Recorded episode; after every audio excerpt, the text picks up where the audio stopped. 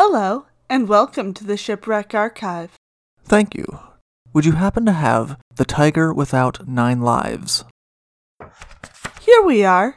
Enjoy!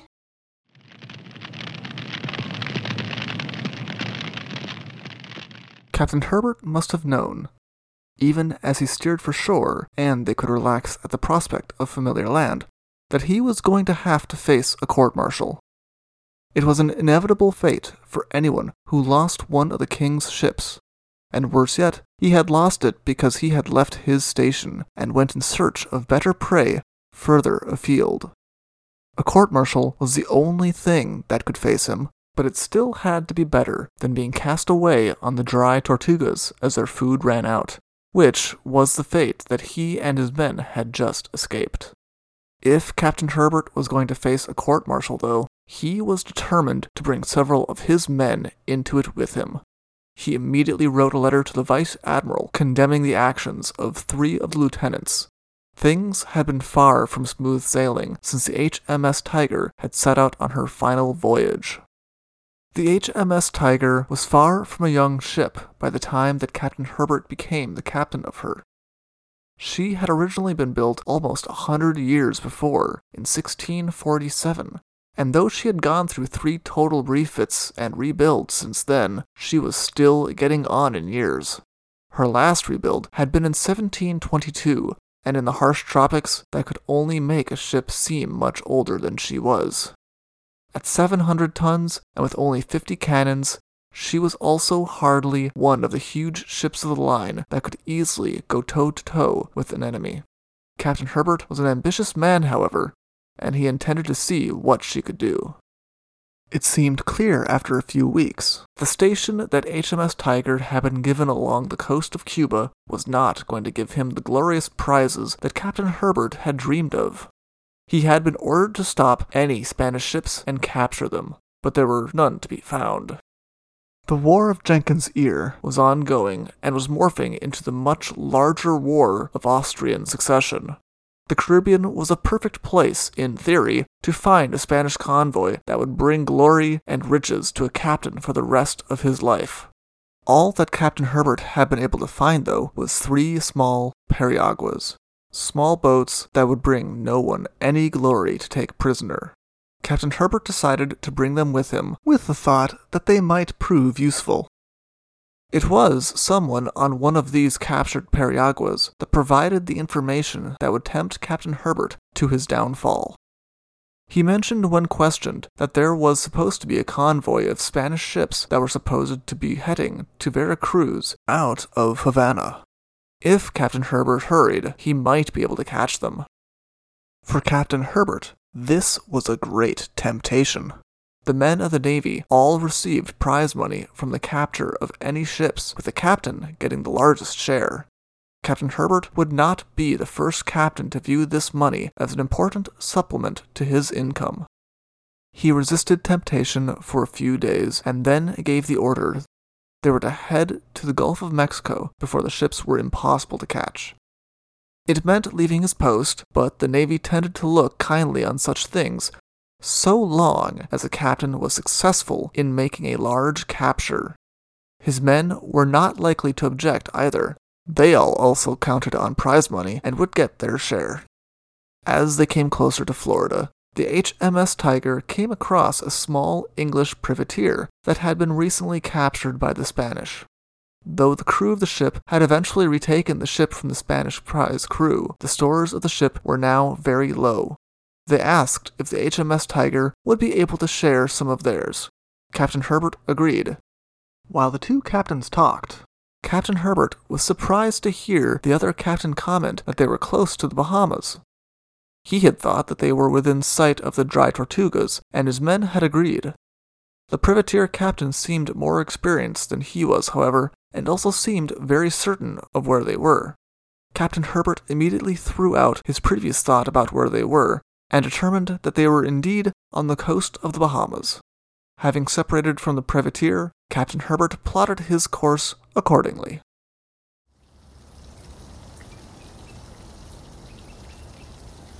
The HMS Tyger would never take that route, however. At some point that day, the tiger would grind into the land near Garden Key, a 14 acre island and the largest island in the dry Tortugas.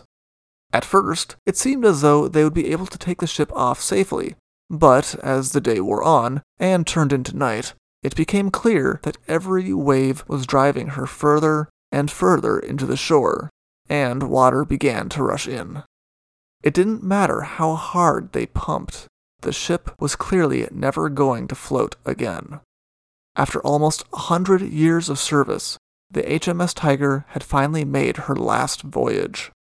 The crew of the HMS Tyger were fortunate. They were not lacking in small boats. They had the three periaguas, a ship's longboat, a small yawl, and a canoe, all of which were quickly put into service to ferry men and supplies from the wreck to the shore of Garden Key. Once all the supplies that were not underwater had been brought to shore, they turned their attention to defense. Florida was a Spanish territory, and with England at war with Spain, they were now stranded on enemy land. Twenty cannons were moved from the wreck to the shore, and a battery was constructed. Both the yawl and the longboat were sent out to go look for help, but as time stretched on, Captain Herbert began to think of the possibility that something had happened to both small boats, and he ordered that modifications start to be made to some of the smaller ones so that they could make a long voyage if needed.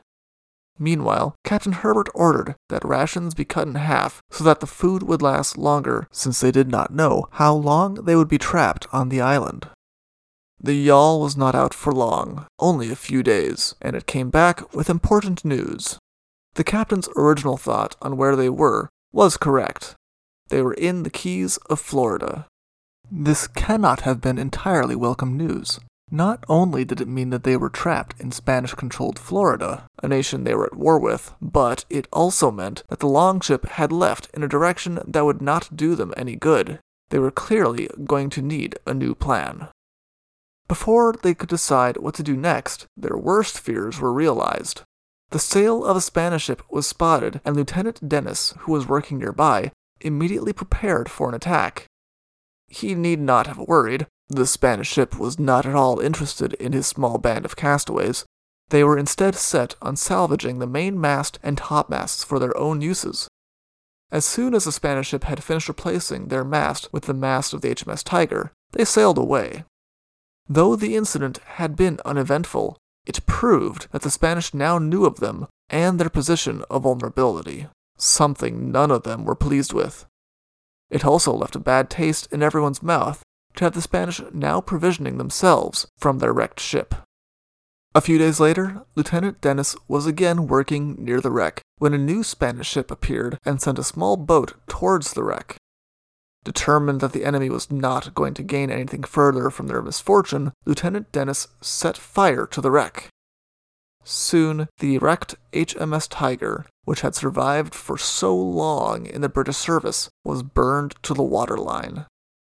The Spanish did send a boat out to speak with the castaways, but Captain Herbert refused all of their aid. They did tell him that the crew of the missing longboat had been captured by them and was already in prison in Havana. Hardly welcome news though Captain Herbert might have been comforted that most of them were still alive at least. The Spanish ship left without incident after speaking with them for a little while, perhaps deciding that they were not worth the trouble. A barge that had been sent out with Lieutenant Scott in charge returned with an unexpected prize. They had found a sloop that had been apparently abandoned by the Spanish after a battle due to extensive damage. They had put some care into it, and they were able to limp it back to where the tiger had been wrecked. It was not in good condition, but it was the closest thing to a lifeline that they now had.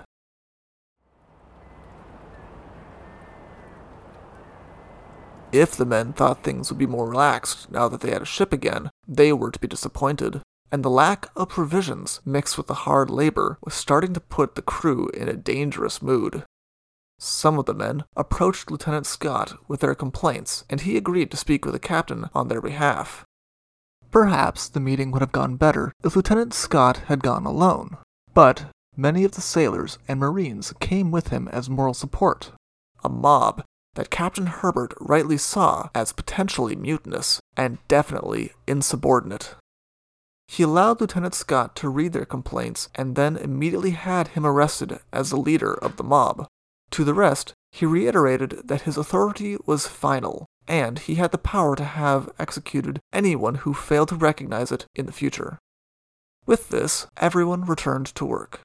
There was a lot of work to be done before any of the vessels in their possession were fit to go to the sea. While they were still working on this task, the Spanish ship that they had spoken with returned. The men of the HMS Tyger could not help but eye the Spanish vessel as a chance to gain their freedom from the island faster. As many men as would fit were crammed into small boats, and they rowed out to the Spanish ship in the middle of the night. The attack was almost immediately a disaster. The Spanish lookout saw them and called out before they were ready, and under the gunfire, the men in Lieutenant Dennis's boat lost all of their nerve, and while the men of the other boats scrambled up, they started throwing grenades and shooting wildly. One of their grenades hit the barge, sinking it, while some of their own men were injured by the shots of the men in Lieutenant Dennis's boat. One of the men hit was Lieutenant Farish, who had gained the deck only to be hit by a bullet from his own side and being forced to retreat back to the barge he had been in command of.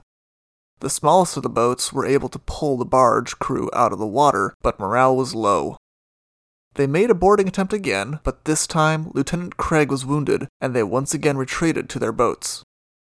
The Spanish ship, free of her attackers, sailed away from them, while they returned defeated to their island.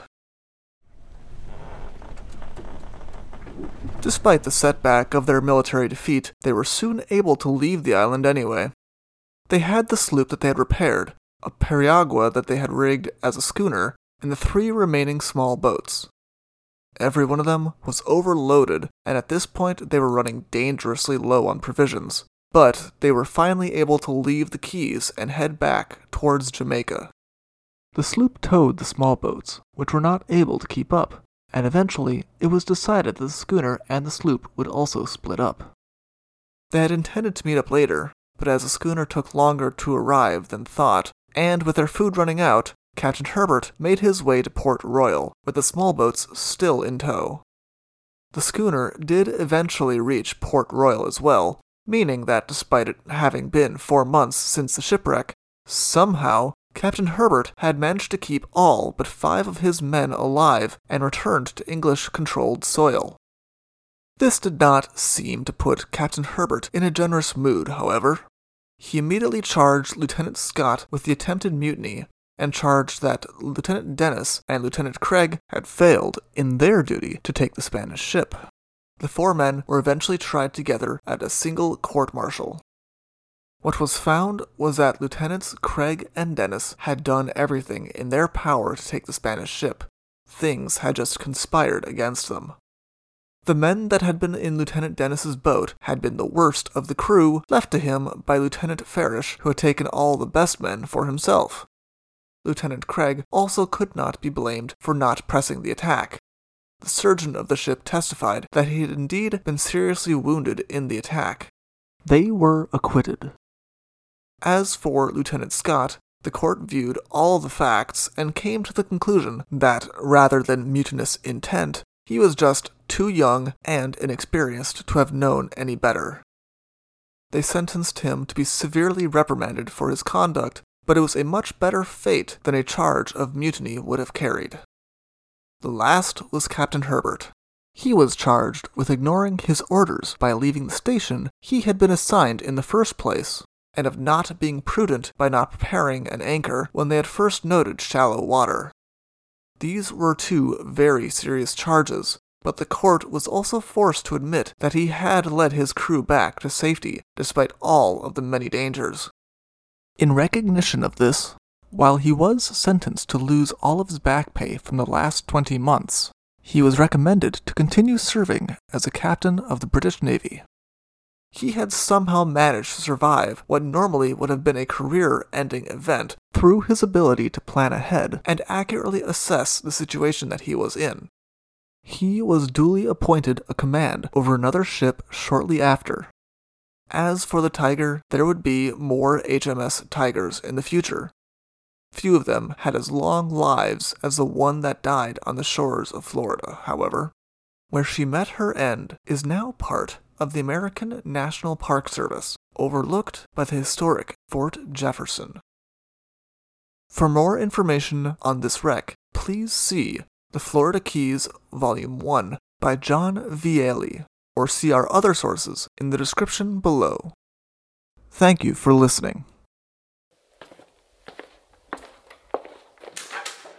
Thank you for visiting the Shipwreck Archives. See you soon.